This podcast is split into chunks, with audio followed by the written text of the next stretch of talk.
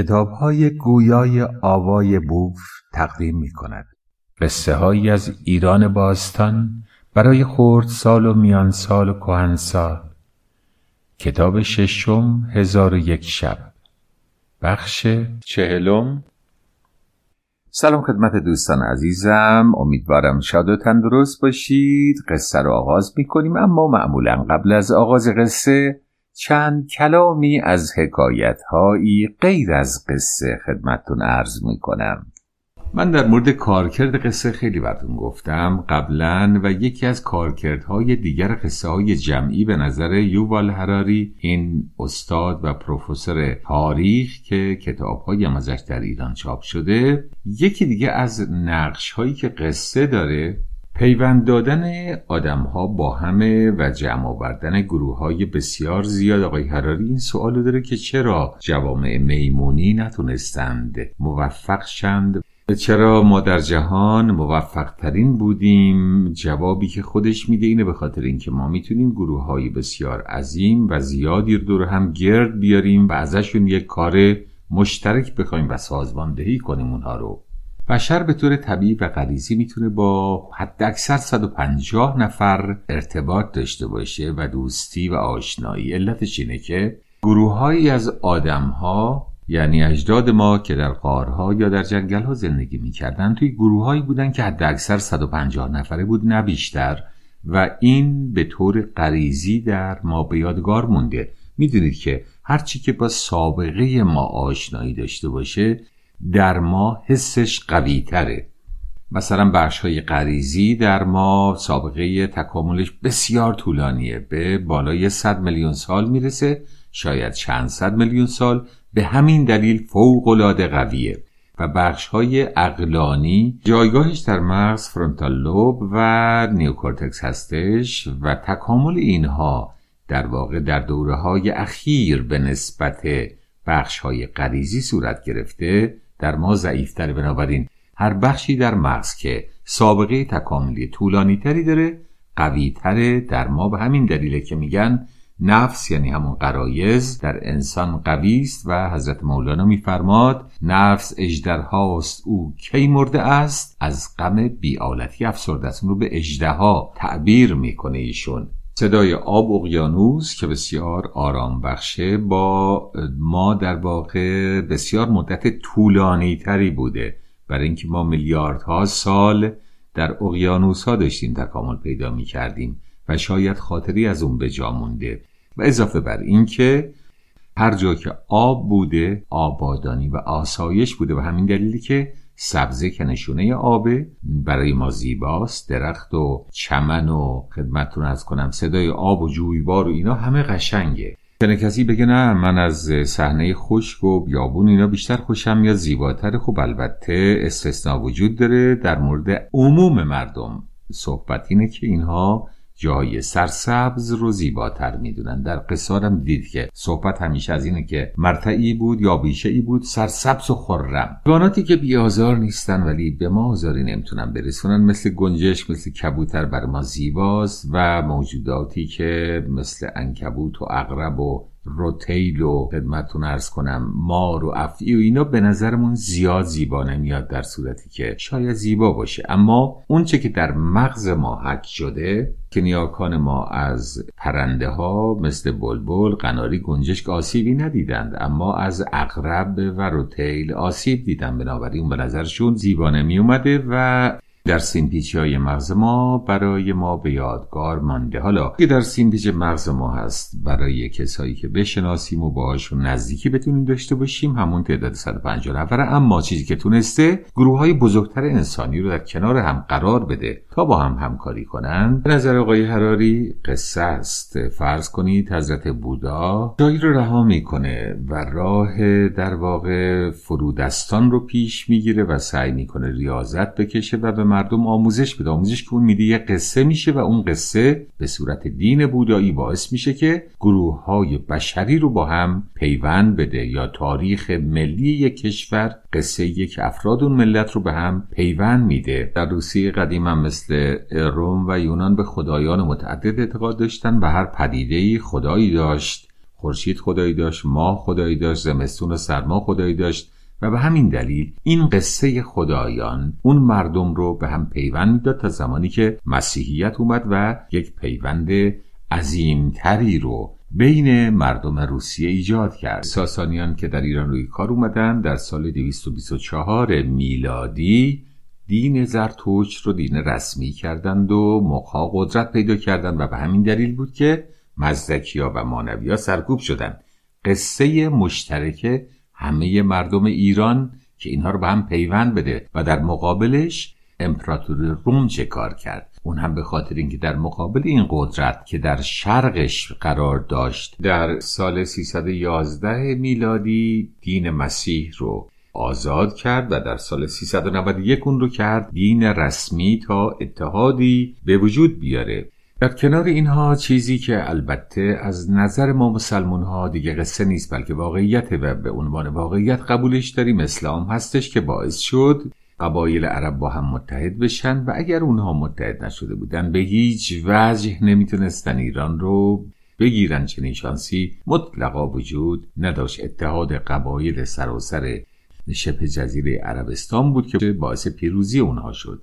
این هم یکی دیگه از کاربردهای جمعی قصه دوستان عزیزم و اما بریم سراغ قصهمون اگر خاطرتون باشه. نور دین و انی سوار کشتی شدند و به بغداد اومدند و خسته و کوفته در مقابل باقی در کنار حوز آبی دست روی شستند و روی نیمکتی خوابیدند و شیخ ابراهیم با چوب دستی اومد بالای سرشون.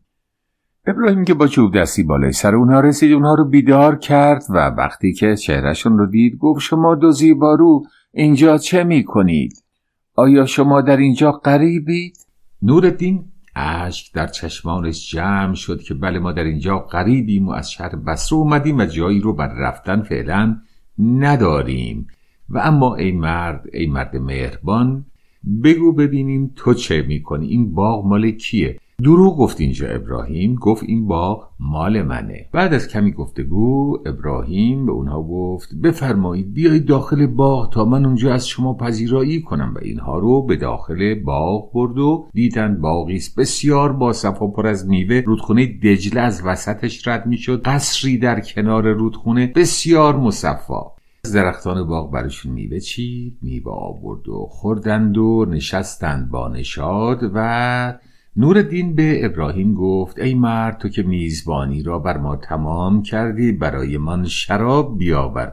گفت استغفر الله من سیزده سال است لب شراب نزدم و بیع و شرا یعنی خرید و شراب حرام است. نورالدین گفت این که کاری ندارد تو می‌توانی این دو درهم را بگیر با این دو دینار برو و هر کس را دیدی که شرابی می‌خرد آن دو دینار به او بده و بگو که سوار بر دراز گوشی شده شراب را به اینجا بیاورد. میگه خودت نخر حمل و نقلش که اشکالی نداره. به جای که بخری فقط بردار بیار اینجا. ابراهیم خندش می‌گیره. میگه آنچنان شیرین سخنی که نمی‌دانم چه بگویم. آنچه گفتی گرچه نادرست است ولی به دلم می نشیند بنشین اینجا تا از شراب هایی که در خانه دارم برایت بیاورم. میره از شراب هایی که مربوط به هارون بوده بر میداره و میاره و این جوونا شروع می‌کنن به بادخاری. یک کاسه پر می‌کنه می‌خونه نوردین یک کاسه هم میده به انیس انیس هم مینوشه. انیس پر می‌کنه به نوردین نوردین به انیس و در این حال به ابراهیم.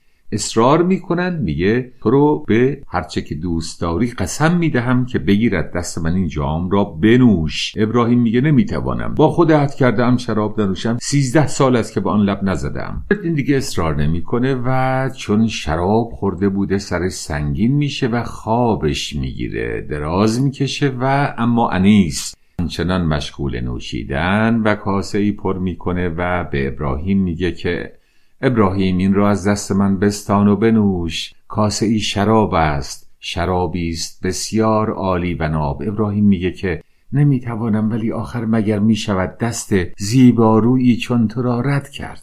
جام رو می‌گیره و مینوشه و اما جام بعدی جام بعدی که نورالدین بلند میشه و میگه بگو ببینم ابراهیم من به تو شراب تعارف کردم ننوشیدی. چه شد که من خوابیدم و از دست این کنیز شراب نوشیدی. ابراهیم میگه که نمی‌دانم آیا تا زمانی که بمیرم دیگر دختری به این زیبایی شراب به من تعارف خواهد کرد یا نه؟ این بود که جام را ستاندم و نوشیدم.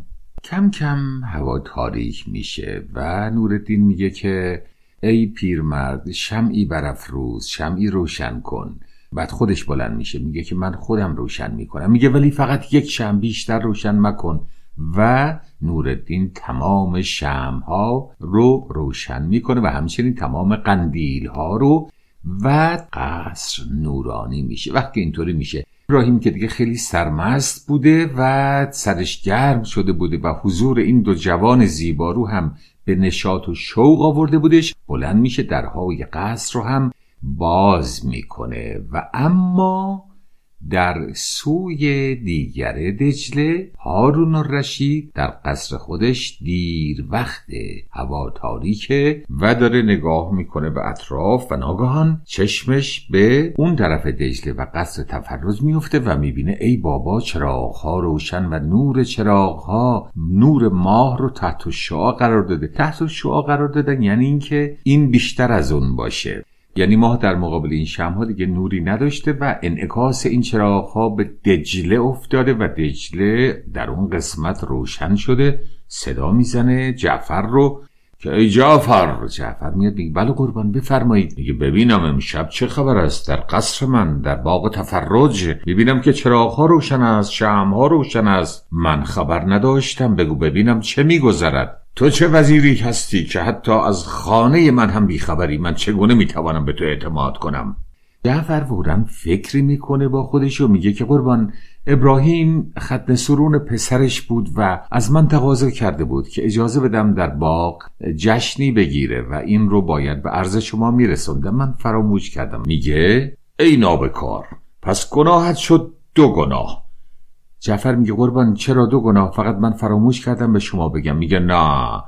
من باید فدیه می‌دادم هدیه می‌دادم به ابراهیم برای اینکه مردی است بسیار پاکیز خوب و او را دوست میدارم و اکنون تصور می‌کنم که دراویش را به آنجا دعوت کرده تا سیر سلوک عرفانی داشته باشند. مطمئنم که تو هم سخاوت آن را نداشتی که به او هدیه ای بدهی. اکنون من فکر می‌کنم امشب باید بروم پیش او. سن عزیزم این قصه رو مدت ها بعد از هارون نوشتند و ببینید نویس نویسنده که می‌دونسته هارون جعفر رو کشته جعفر رو تا چه حد کوچک و حقیر و هارون رو چقدر مهربون و بزرگوار نشون میده و تمام تقصیرهایی که در حکومت هارون هست در واقع به گردن جعفره. جعفر که می‌بینه هارون نصف شبی حوث رفتن به باغ تفرج رو کرده سعی می‌کنه پشیمونش کنه به خاطر اینکه جعفر در اینجا جناب قصه نویس جعفر رو دروغگو هم کرده که ختن سرونه و من خبر دارم.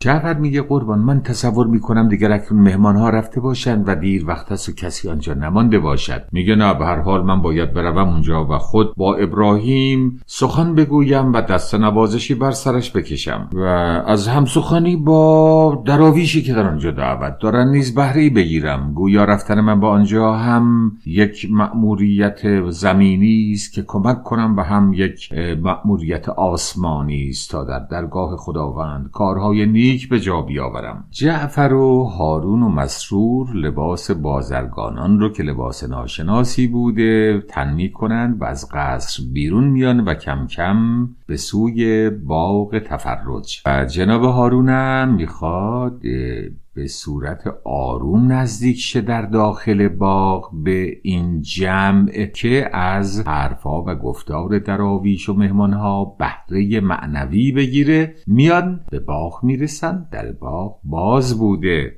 جناب هارون عصبانی میشه که جعفر این چه وضعیه که در باغ بازه برحال میان آروم آروم نزدیک میشن و میگه که آرام سخن بگویی تا متوجه آمدن ما نشوند. میرن جلو و اما دید خوبی نداشتند. هارون از درختی بالا میره از این شاخه به اون شاخه میپره تا میاد روی شاخه درختی که مشرف بوده یعنی بالای سر یا دید داشته به ایوانی که این سه نفر نشسته بودند و شرابخواری می‌کردند. از اونجا نگاه می‌کنه می‌بینه به به. یکیشون ماه و اون یکی خورشید. از فرط زیبایی هارون بیقرار و بیتاب میشه که من باید یه جوری خودم رو برسونم به این جمع و از درخت آروم پایین میاد و به جعفر میگه جعفر بیا. بیا تا برویم بالای درخت و خودت به چشمان خود ببین آنچه را که من دیدم. با هم میرن بالای درخت و از اونجا نگاه می‌کنند و دوستان هم هنوز دارن باده گساری می‌کنند و شراب می نوشند اما در اون پایین ابراهیم که مست شده تقاضا می‌کنه از انیس که ای انیس برایم بخوان. و نورالدین میگه که افسوس که ساز نداری اگر ساز داشتی و به اون می‌دادی می‌دیدی که چه قوقایی به راه میاندازه. ابراهیم بلند میشه میره دنبال ساز میگرده و بعد از مدتی با یک اود برمیگرده و اود رو میده دست انیس و انیس شروع می‌کنه به خوندن چه خوندنی. از اینکه شروع کنه به خوندن بالای درخت هارون به جعفر میگه اگر بد بخواند تو رو و همه را خواهم کشت. اگر خوب بخواند فقط تو را خواهم کشت. جعفر میگه ای کاش بد بخواند. هارون میگه چرا؟ میگه به خاطر اینکه من دوست دارم جمعی از این دنیا برویم. حداقل کسانی همراه هم باشند. نتیجه خوندن رو براتون گفتم. بسیار زیبا می‌خونه انیس و هارون. حالش اصلا منقلب میشه. مخصوصا که عصبانی شده بود. به این علت بود که دید ساز اسحاق موسلی رو آوردن دادن دست انیس. و وقتی که دید انیس به این زیبایی می‌زنه و به این زیبایی می‌خونه گفت جعفر مرا چاره نیست جز اینکه بروم از رو به رو بنشینم و این بانو برایم بخواند.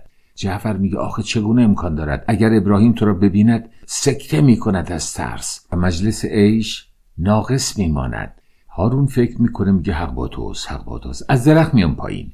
میگه خب باید کاری کنیم باید خود را به شکلی در بیاوریم که ابراهیم ما را نشناسد.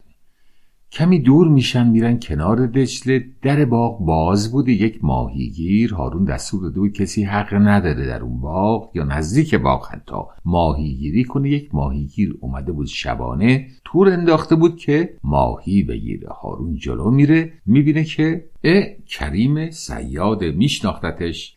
میگه ای کریم کریم بدبخت وقتی خلیفه رو می‌بینه رنگ و رخسارش میپره دست و پاش به لرزه میفته میگه ای, ای خلیفه بزرگ مرا ببخش مرا ببخش این که به اینجا آمدم نه قانون شکنیست از شدت فقر است بچه هایم گرستن به خاطر همین آمدم ماهی بگیرم. خلیفه میگه اشکال نداره کریم تو را بخشیدم حالا یک تور برای بخت و اقبال من بیانداز ببینم. برای بخت و اقبال جناب خلیفه کریم توری میندازه و پر از ماهی تور میاد بیرون. دستور میده کریم ماهی رو بریزه توی سبد و روشون برگ بذاره و میگه که ای کریم میگه بله قربان. میگه لباسات رو در بیاور. فوری کریم لباساشو در میاره خلیفم لباسشو در میاره لباس کریمو میپوشه و اما به بحث اینکه میپوشه نزدیک دو سه کیلو شپش و کک یا کیک یعنی اون ساس در واقع توی لباساش بوده و همه شروع می‌کنن به حرکت کردن روی تن خلیفه. میگه دستارت رو هم باز کن. دستا رو از سرش مثل امامه در دستار شبیه امامه است از سرش باز می‌کنه و میده به خلیفه و خلیفه هم رو سرش میبنده می‌بینه اوه اوه پارچه ها رو به هم دوختن. چهل نو پارچه است. میگه قربان سه ماهی بود که آن رو از سرم باز نکرده بودم. به هر حال خلیفه می‌خواسته اونوری بره شپشا میکشیدنش این ور انقدر زیاد بودند. سبد رو بر میداره و راه میفته و میاد توی باغ. می‌رسه به جعفر و جعفر میگه ای سیاد خیره سر اینجا چه می‌خوای؟ از اینجا دور شو مگر نمیدانی خلیفه در همین نزدیکی است؟ خارون میخنده انقدر میخنده که از پشت رو زمین میفته میگه جعفر مرا نشناختی منم هارونم. ولی نیکوس اگر تو مرا نشناختی ابراهیم هم نمی‌تواند مرا بشناسد. این رو میگه و میره به سمت اون جمع و ابراهیم. ماهیگیر رو می‌بینه میگه اینجا چه می‌کنی؟ مگر نمیدانی؟ به باغ خلیفه نباید داخل شوی چرا بدون اجازه داخل شدی؟ خلیفه که همون ماهیگیر بوده میگه که دیدم اینجا گدم هستید و شم را افروخته اید گفتم ماهی برایتان هدیه بیاورم. نیست تا اسم ماهی میشنوه میگه آه که چقدر من ماهی بریان دوست دارم. ابراهیم که اینو میشنوه به ماهیگیر میگه که بسیار خوب اکنون برو در کلبه من ماهی ها را سرخ کن بیاور که این بانو دلش ماهی می‌خواهد. خلیفه میره و جعفر میگه قربان اجازه بفرمایید من برم ماهی رو سرخ کنم. میگه نه این کارو باید خودم انجام بدم. میره در کلبه ابراهیم و در اونجا آتشی با چوب روشن می‌کنه و ماهی ها رو سرخ می‌کنه درخت لیمو می‌کنه و ماهی ها رو می‌ذاره روی برگ درخت انجیر در یک طبقی و میاره توی جمع. دوستان عزیزم وقت این بخش از قصه ما به پایان رسید. لحظه ای که ما داریم قصه رو ترک می‌کنیم و باید قرار ملاقات در بخش بعدی با هم بذاریم. صحنه که در قصر تفرج هارون با لباس ماهیگیری جعفر و مسرور بین درختها پنهان و انیس و ابراهیم و نورالدین هم در کنار هم. این صحنه رو داشته باشید تا بخش بعد من شما رو به خدای بزرگ می سپارم آوای بوف یک گروه مردم نهاد است که توسط عدهای علاقمند به کتاب و دغدغه ارتقاء فرهنگ کتاب و کتابخانی و استحکام خرد اجتماعی تشکیل شده و تا کنون تولید هزاران کتاب ممنوعه را در کارنامه خود دارد. با توجه به اینکه این گروه وابسته به هیچ سازمان و ارگانی نیست و تمام فعالیت ها به صورت رایگان انجام می شود لطفا اگر در این رابطه احساس مسئولیت دارید در معرفی ما به دیگران سهیم باشید.